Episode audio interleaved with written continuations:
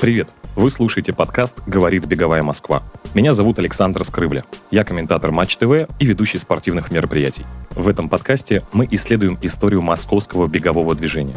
В предыдущих выпусках мы рассказали о том, каким был массовый любительский бег в советское время, что с ним происходило в 90-е и 2000-е. Если вы только что к нам присоединились, обязательно послушайте подкаст с самого начала.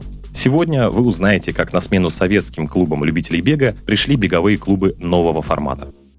1 мая 2012 года открылся первый беговой клуб Nike Plus в парке Горького. Центром клуба стал павильон на Пушкинской набережной, где можно было переодеться, оставить вещи и принять душ. По территории парка проложили несколько маршрутов для бегунов с разным уровнем подготовки и стали проводить тренировки 4 раза в неделю.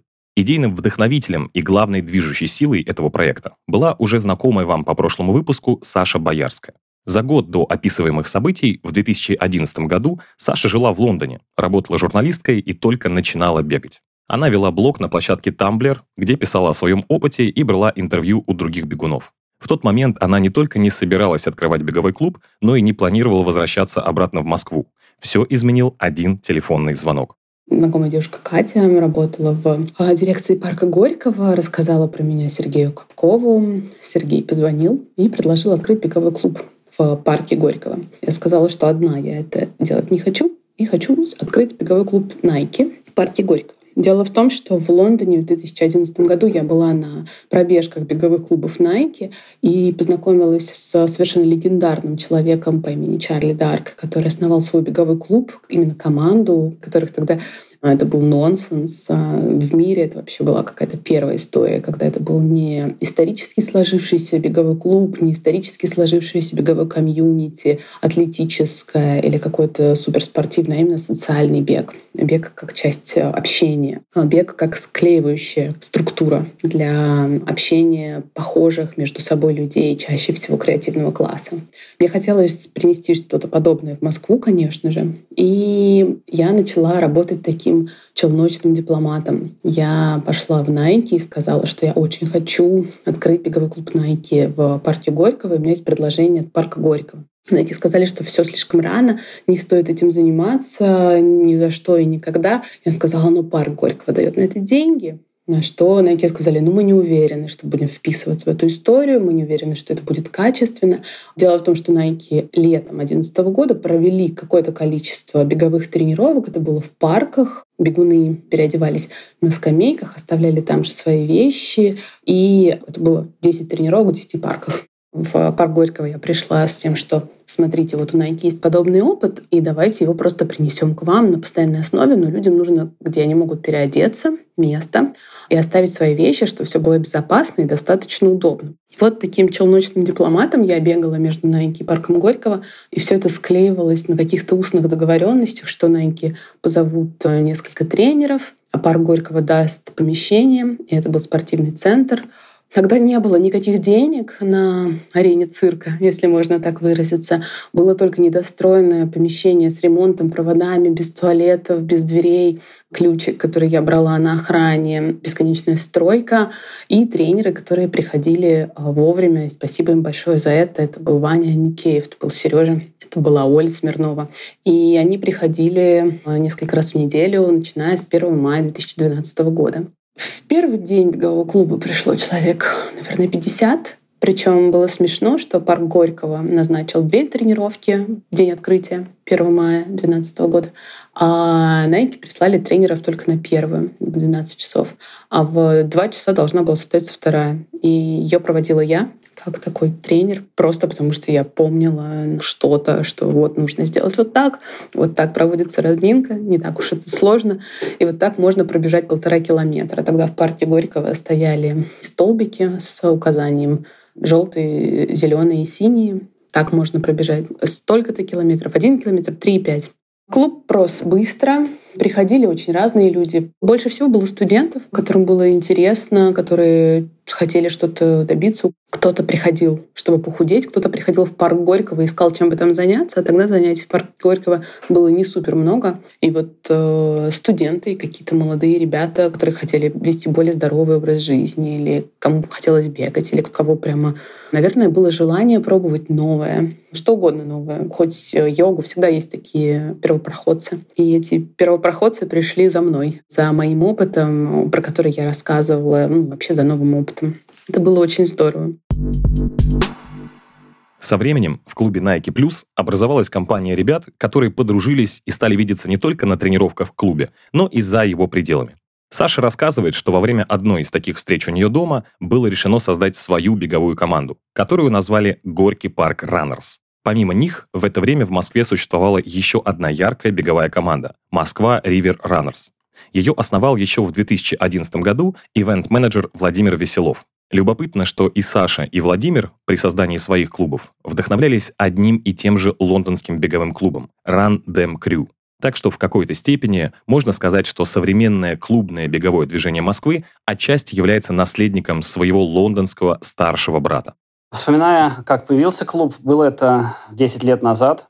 И честно скажу, что я тогда вдохновлялся лондонским клубом Random Crew, да, который показал своим примером, что можно классно бегать, собирать клевую тусовку и объединить вокруг бега людей, которые, казалось бы, вряд ли бы бегали, да, скорее, которых можно было встретить на тусовке а, в каком-нибудь клубе, да, как в Солянке, который существовал на тот момент в Москве, или в каком-то баре, но не на пробежке.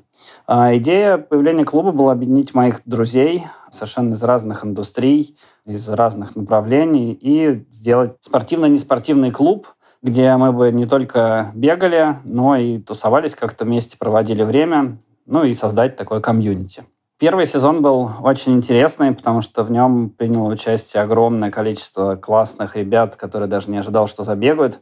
И дальше как-то клуб пошел в массы, такое сарафанное радио начало работать, я звал друзей, кто-то звал своих друзей. Ну и, собственно, из этого вырос действительно большой и, самое главное, первый клуб подобного толка, который появился в Москве.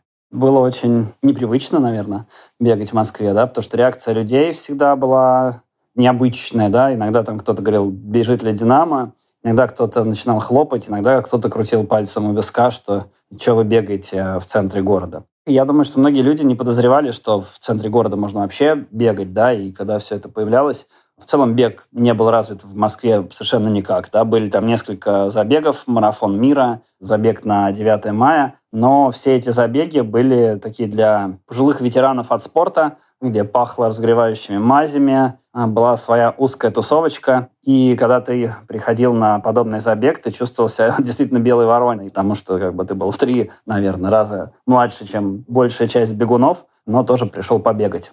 Позже, с появлением и нашего клуба в том числе, толчком, который мы дали, да, с точки зрения информационной составляющей, да, потому что ну, в первые два года было очень много материалов и на федеральных каналах, и в каких-то блогах, и в каких-то новостных сайтах, спортивных сайтах. И вот это, мне кажется, информационная подпитка, да, она дала дальнейшее развитие бегу, да, в формате, который как бы мы хотели донести людям, да, и который мы хотели сделать популярным, да. После этого, собственно, начали появляться другие беговые клубы, и ну, движуха пошла, да, появился клуб Nike в парке Горького, беговой, да, и как будто бы уже с того момента бег стал, наверное, популярным. Наверное, я не ошибусь, если скажу, что клубы Москва Ривер Раннерс и Горький Парк Раннерс были самыми модными в городе. У них был собственный фирменный стиль, клубный мерч, флаги и другая атрибутика, благодаря которой участников клуба всегда было видно издалека. Они вместе участвовали в забегах и шумно поддерживали друг друга как болельщики. Их приглашали на съемки в журналы, сетевые издания и на телевидение. Также они были первыми, кто начал активно вести социальные сети. Пока одни бегуны мечтали попасть в какой-нибудь из этих клубов, другие вдохновлялись их опытом и создавали собственные. Именно так, например, появился клуб «Тихоходы», Беговой клуб «Тихоходы» появился в 2013 году, когда в Москве прошел первый московский марафон. Это говорит Алексей Метелин, сооснователь бегового клуба «Тихоходы». Тогда улицы города еще не были реконструированы. Основными беговыми локациями был парк Горького, Музеон, Лужнецкая набережная. Также мы выходили побегать и в центр, на улице города, так называемые наши найтраны. Клуб «Тихоходы» зародился одновременно с появлением в России международного бегового проекта «Паркран», который первый год своего существования назывался «Парковые забеги». Каждую субботу мы приходили пробежать 5 километров, общались, знакомились, и так сформировалась небольшая группа, человек 15-20, которая потом и стала основой бегового клуба.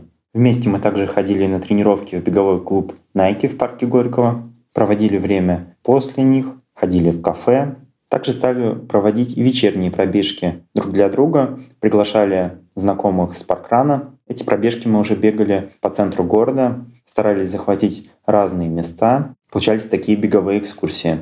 Долгое время наш беговой клуб существовал без оболочки, то есть не было формально оформленного бегового клуба, это была просто тусовка. Да, мы решили, почему бы нам не стать беговым клубом. Мы, конечно, вдохновлялись уже существующими это Горький парк Раннерс, Москва Рива Раннерс. Эти ребята очень крутые, стильные. Тогда, в ноябре 2013 года, отбегав уже чуть больше полугода, мы сформировали наш беговой клуб «Тихоходы». Честно признаюсь, название мы украли у ветеранов бега. В протоколе одного из олдскульных забегов мы увидели, что до основного старта проходит старт тихоходов. Это бегуны, как правило, ветераны, и чтобы уложиться в регламент, им необходимо чуть дольше, чем э, основной тайминг на забег. В следующие несколько лет в Москве появилось огромное количество новых беговых клубов. Вот лишь некоторые из них. No Tech Runners, Останкин Runners, Forest Runners, 21 Runners, женские клубы Girl and Soul и Self Mama Run. Какие-то из них существуют до сих пор, другие прекратили свое существование или изменили формат. Так как бег — наш общий интерес, Добровольно заставить ходить на пробежки, совместные тренировки — это нереально. Постепенно кто-то отваливается. Клубу нужна была ротация, появление новых бегунов. А целенаправленно мы этим не занимаемся. Можно сказать, что мы не беговой клуб, а просто друзья. Сейчас как таковых тренировок у нас не стало, но периодически мы собираемся на паркраны, иногда устраиваем выезды в ближайшие города, погулять, опять же, пробежать паркран, если он там есть. Многие ребята, кто были в первых э, сезонах, уже, мне кажется, и бросили бегать. А многие нашли какое-то другое призвание, многие связали свою жизнь с бегом, но в формате бизнес-историй каких-то. И даже сейчас э, мы бегаем совсем маленькой группкой, да, потому что в определенный момент мы поняли, что из э, клуба с какой-то конкретной идеей да, развивать бег, делать его модным и классным, мы превратились в очередной беговой клуб, которых сейчас достаточно много, да, потому что ну, сложно отрицать популярность беговых клубов. Да. Есть беговых клуб для молодых мам, для пожилых пап, для быстрых бегунов, медленных бегунов, для девочек, для мальчиков – для всех кого угодно, да, и в определенный момент, мне кажется, что аутентичность клуба немножко потерялась. А, собственно, поэтому мы решили переделать формат, вернуться к истокам, да, когда действительно бегает группа друзей, да, которым интересно проводить время друг с другом. И это больше про, наверное, комьюнити взаимодействия, да, когда ты раз или два в неделю встречаешься со своими друзьями, вы бегаете по любимому маршруту, общаетесь, обсуждаете что-то, потом встречаетесь на забегах, да, и вот это, наверное, тот формат, который, мне кажется, оптимально подходит для Москва River на данный момент, да, потому что понятно, что какой-то суперэнергии как будто бы в беге уже и не осталось, да, потому что бег стал настолько массовым, что, мне кажется, любой слушатель этого подкаста может назвать пять человек из своих знакомых, которые бегают, да. А, да и, в принципе, бег в Москве уже ну, стал действительно обычным явлением, да, поэтому сложно как-то добавлять энергию в это явление, да, когда оно, ну, не является контркультурным, в кавычках контркультурным, да, я имею в виду сравнивать 10 лет назад. Но и опять же, что сейчас это просто возможность пообщаться с друзьями, да, без каких-то амбиций на результаты, а без какой-то показухи, потому что мне кажется, что свою роль в создании бегового комьюнити в Москве и вообще популяризации бега клуб сыграл, да, и поэтому как будто бы можно уходить на покой, но при этом классно не уходить на покой, да, а просто в состоянии покоя продолжать бегать и преследовать немножко другие цели, да, в формате общения с друзьями, в формате какого-то проведения времени, в формате, опять же, здоровья от бега.